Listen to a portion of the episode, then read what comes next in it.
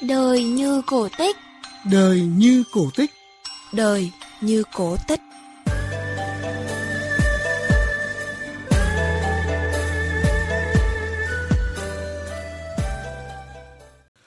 Xin chào quý vị và các bạn đang theo dõi chương trình Đời như cổ tích phát trên sóng FM tần số 96,5 MHz và website vov2.vn. Em cũng có những cuộc điện thoại mà của những anh phía trước. Họ bảo với em là em đừng có mở lĩnh vực giật là sẻ chia vì ờ, lĩnh vực này nó giống như kiểu gia đình á mở ra tự làm á, cạnh tranh nhiều lợi nhuận ít. Thà em kinh doanh một lĩnh vực khác xong mà em mang số tiền đấy em trích một phần tặng người khuyết tật có cái còn hơn. Thì em thấy là cái đấy chắc là có thể mà mình tặng một lần không, không được lâu dài ấy. người ta cầm số tiền đấy người ta tiêu hết rồi người ta quay lại và cái đấy nó dễ bị tình trạng là câu chuyện ngoài ngoài kia là nhiều người lợi dụng cái lòng thương á tức là đi ăn xin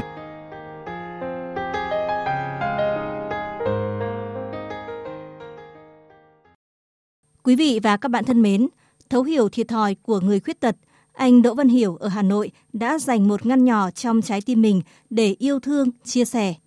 Tuy nhiên, thay vì cho con cá, anh chọn cách giúp cần câu để họ có thể sống bằng chính sức lao động của mình với mô hình giặt là chia sẻ. Em thì xin việc ở quê nhiều, thì ở gần em thì gần khu công nghiệp Đồng Văn nhiều công ty lắm. Nhưng mà xin cả chục công ty xin làm bảo vệ thôi, nhưng mà công ty họ không nhận. Nếu không tìm gặp và được anh Nguyễn Văn Hiểu tiếp nhận vào làm tại cơ sở giặt là sẻ chia ở đường Trường Trinh, quận Đống Đa, Hà Nội, có thể anh Nguyễn Trung Đông, quê ở huyện Đồng Văn, tỉnh Hà Nam, vẫn chưa tìm được việc làm. Anh Đông cho biết lý do bị từ chối khi xin việc là vì khiếm khuyết bẩm sinh ở đôi tay, mất khả năng cầm nắm. Không việc làm, không thu nhập nên cuộc sống rất chật vật. Hơn thế, anh còn bị cảm giác là người thừa của xã hội. Nhưng may mắn, vào thời điểm bế tắc đó, anh Đông đã được anh Hiểu, chủ tiệm giặt là chia sẻ, tạo cơ hội việc làm. Từ đây, một cuộc sống mới đã mở ra với anh Đông. Ngày xưa không có công an việc làm, cứ ở nhà trông trẻ con với mẹ, mẹ em giận trẻ con trông, trông trẻ con với mẹ. Ở nhà thì chán lắm, cứ đi ra đi vào. Bây giờ thì có công an việc làm rồi nó vui hơn, hăng hái hơn, người tự tin hơn. Em thì trước mắt thì em sẽ gắn bó, gắn bó công việc này, làm nhiệt tình và tận tâm hết mình. Từ khi vào làm tại tiệm giặt là chia sẻ, anh Trần Văn Luân, quê ở tỉnh Thừa Thiên Huế, cũng có nhiều thay đổi về đời sống vật chất và tinh thần. Anh Luân cho biết, dù đôi tay lành lặn nhưng bị tật ở hai chân, đi lại khó khăn nên không thể xin được việc làm. Để mưu sinh, anh từng ở nhà chăn nuôi gà, song vì thiếu kiến thức và hạn chế trong việc di chuyển nên anh đã thất bại. Tiếp đó anh chuyển sang học nghề làm vàng mã, công việc phù hợp nhưng không đều, thu nhập không ổn định. Cuộc sống cứ bấp bênh như vậy cho đến khi anh tìm được việc làm tại tiệm giặt là chia sẻ. Tại đây anh không chỉ có được việc làm phù hợp với sức khỏe mà hàng tháng còn nhận khoản lương hơn cả mong đợi. Đặc biệt tại đây anh và những đồng nghiệp còn có thể bù đắp những khiếm khuyết cho nhau. Công việc ở đây thì, em thấy ổn định phù hợp với bản thân của mình. Lương bổng thì em cũng thấy thỏa mãn. Mình tự lo cho bản thân của mình, mình tham gia hoạt động xã hội và mình có thể hỗ trợ cho các bạn có nhiều vấn đề. Ví dụ ờ, em bị chân thì bạn bị tay thì hỗ trợ cho nhau. Bạn này có thể bưng bê chạy đi ship hàng. Em bị chân thì có thể gấp quần áo hỗ trợ cho nhau, bổ trợ cho nhau. Người bị chân, người bị tay khuyết tật mà. Mỗi người mỗi dạng khuyết tật khác nhau. Anh Luân tâm sự, khách hàng khi đến tiệm giặt là chia sẻ cũng thường đem theo sự cảm thông với người khuyết tật. Cứ như vậy, không biết từ lúc nào, anh và những đồng nghiệp với những khiếm khuyết trên cơ thể đều có cảm giác nơi đây luôn đong đầy yêu thương, đúng như tên gọi của nó, giặt là chia sẻ.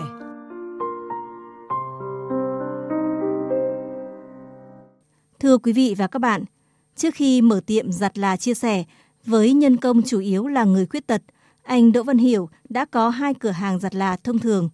Vậy lý do nào khiến anh lựa chọn giặt là chia sẻ để mở rộng kinh doanh? Mời quý vị và các bạn cùng biên tập viên Nho Trung trò chuyện với chủ tiệm giặt Đỗ Văn Hiểu. À, thưa anh, à, điều gì đã thôi thúc anh lựa chọn mô hình kinh doanh giặt là chia sẻ với nhân công là những người khuyết tật ạ?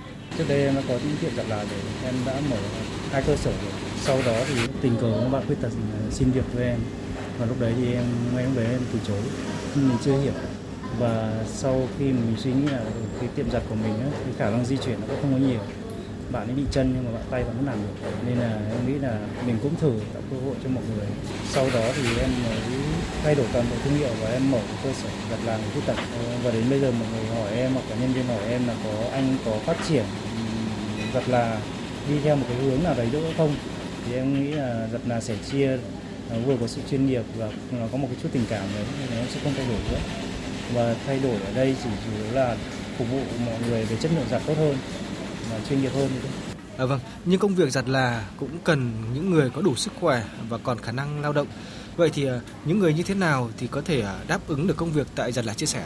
Ở lĩnh vực giặt là của em thì để mà các bạn làm việc thuận lợi nhất thì là thường là khuyết khuyết tật chân ờ, và vẫn có thể di chuyển một chút trong khoảng 15 20 mét vuông hoặc là tay tay thì các bạn có thể là còn một ngón hay hai ngón thì vẫn có thể làm được. Như bạn đông vẫn có thể làm được. Nhưng cái câu chuyện là mọi người phải có cái ý chí là một và tư duy nhanh nhẹn một chút. Vấn đề ý chí ấy, em cảm em cảm được cái cái sự cố gắng của người ta ấy, thì, thì em, em sẽ cố gắng em tạo điều kiện cho họ. Và và em cũng sắm những cái ghế đây này. Những cái ghế này các bạn có thể, có thể di chuyển một cách rất là nhẹ nhàng này. Những người tìm đến giặt là chia sẻ đều mang theo cái tâm và muốn thông qua việc à, sử dụng dịch vụ giặt là để mà gián tiếp tạo việc làm cho người khuyết tật. À, tuy nhiên tôi nghĩ là nếu chất lượng dịch vụ không tương xứng với đồng tiền họ bỏ ra thì có thể họ sẽ không quay lại. sau khi mà hàng mở giặt là sẻ chia này ra em cũng nhắc nhắc nhở mọi người là các các khách hàng đến đây một là họ vì lòng thương nhưng đụng đến lợi ích của họ quần áo họ giặt không sạch quần áo họ bị bẩn họ sẽ không đến tại vì động đến lợi ích cá nhân của họ thì họ chỉ sẽ thương một lần thôi họ cũng sẽ không thương lần hai. Nó giống như câu chuyện người ta đi qua một các bạn khó khăn người ta ủng hộ một lần đấy thì người ta cảm thấy là mình đã giúp họ rồi. Gặp lần thứ hai họ chưa chắc họ đã, đã giúp nên là các bạn khuyết tật em thấy trân trọng cái công việc họ đang làm. Họ hết sức trân trọng nên họ làm cái tâm của mình ấy. họ làm em nghĩ là hết hết khả năng của họ. Họ muốn khách hàng sẽ quay lại họ muốn khách hàng sẽ gắn bó với mình lâu dài. Thực tế cho thấy là nhiều người khuyết tật còn khả năng lao động nhưng mà vẫn chưa tìm được việc làm phù hợp. Thì à, anh có dự định gì để tạo thêm công an việc làm cho những người kém may mắn như vậy ạ? em em sợ cảm giác từ chối tức là cảm giác từ chối người khác và đặc biệt với những cái người khó khăn ấy, thì nó gây cho em cái ám ảnh ấy. nên là em em cũng sẽ cố gắng trong cái điều kiện cho phép về thời gian về chi phí tiền bạc để em có thể mở thêm quán hỗ trợ mọi người À, xin cảm ơn anh về cuộc trò chuyện.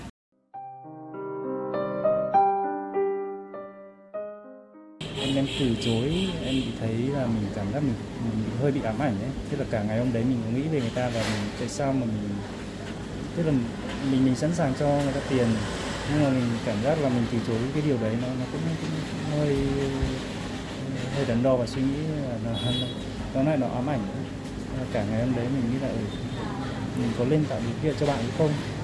Và nếu tạo điều kiện thì công việc bạn ấy là cái gì? Và có phù hợp hay không? Thì thì thì khi mà nghĩ càng nghĩ thì càng thấy là bạn phù hợp câu chuyện là bạn ngồi có thể bạn gấp quần áo. Ờ, bạn có thể vẫn có bấm máy.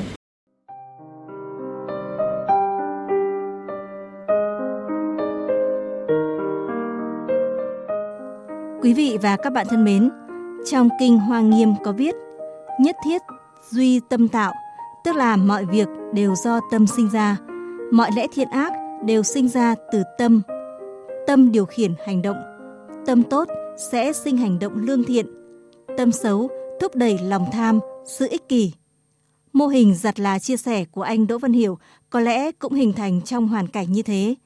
Từ chăn trở về việc trợ giúp người khuyết tật, anh Hiểu đã tạo việc làm, mang lại thu nhập ổn định, thay đổi cuộc sống cho một số người kém may mắn, đồng thời mở rộng kinh doanh, nâng cao doanh thu cho cửa hàng. Đến đây chương trình Đời như cổ tích xin được kết thúc. Xin chào và hẹn gặp lại trong các chương trình sau.